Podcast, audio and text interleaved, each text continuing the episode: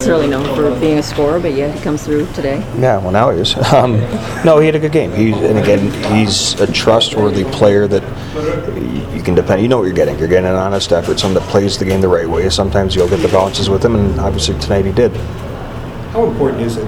I mean, when a team is going to make a successful championship run and you're playing in the championship game tomorrow, certainly your best players have to be your best players, but to get that secondary scoring. Yeah, well, you have to have good depth on any good team, but uh, again, in these tournaments, you try and get some chemistry with some lines, and we broke some lines up and separated some players from other players, and it happened to work tonight. So uh, I think the biggest thing is we rest and playing a little bit more of a simple game tomorrow. How about with uh, Regula going down? You were down to 5D for from about the midway period, period in the first all the way through. How did that change the dynamic from your perspective, and can you give us an update on Alec?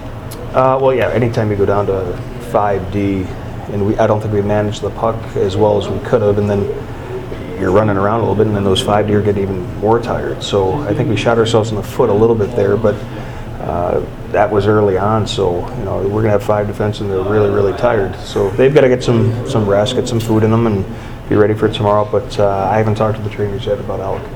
It was kind of a, he, he seemed to be kind of out on his on his feet. He was grabbing for his stick. You have no update at all. You're not really sure what happened to Yeah, him. no, and you know we, we don't discuss injuries. Well, I'll talk to the trainers and we'll figure that out. And then you also have Hirose scoring today. What about his play Hmm? overall? Yeah, well, he's been good. He's uh, again, he's just a crafty player. He's a smart player, responsible guy, and uh, you can use him in all situations, which is a great thing for a coach. And then you had Romeo, who's played the last two games and Uh-huh. leading you to the championship game. Would, would you want to start him again tomorrow? Yeah, well, again, we'll get together as a staff and, and see what the best course of action is. But I thought he did a great job. A couple of the goals, uh, he might want back, but I thought overall he played a great game and fought and battled and settled in and did a tremendous job. With Pearson, Hirose, and Romeo, you know, those are all college guys. What does it say about Mm-hmm. the quality of the college game?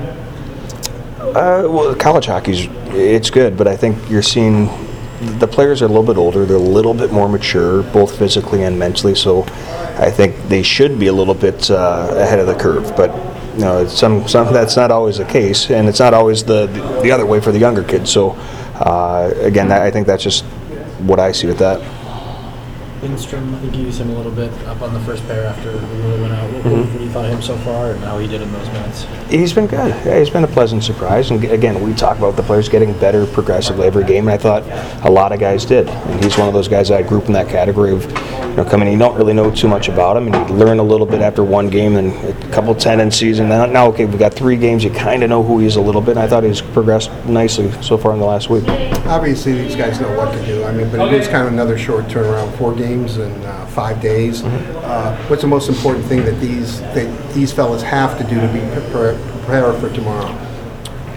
I think it's just playing as simple as we can and playing to the identity that kind of we talked about and the principles and the characteristics of the of the team that we built here and the, the players that we have here. Again, the, the easier we make things, the the more predictable we are to each other. It's going to hopefully correlate into into positives. Are you surprised that they bonded? I mean, they seem to like each other. There does seem to be a feeling of team in this room, which sometimes you don't get when you throw guys together in a short period of time. No, it seems like it's a good group. And, you know, we've got a lot of different nationalities and we've got a lot of uh, gap in age from young kids to, to 22, 23, 24 year olds. So it's, it's been pleasant to see. I think they generally like each other and they've had some fun this week, which is good.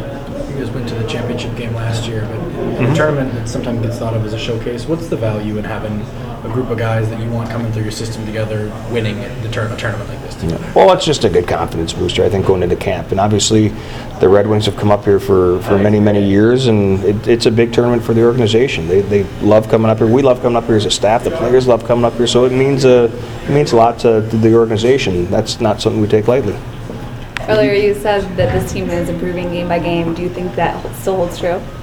Yeah, I think there's always areas of improvement, but I think generally I, I like the, the character and the resolve that we have shown consistently, and I think each player's gotten a little bit better, and that's all I can ask for. Thank you.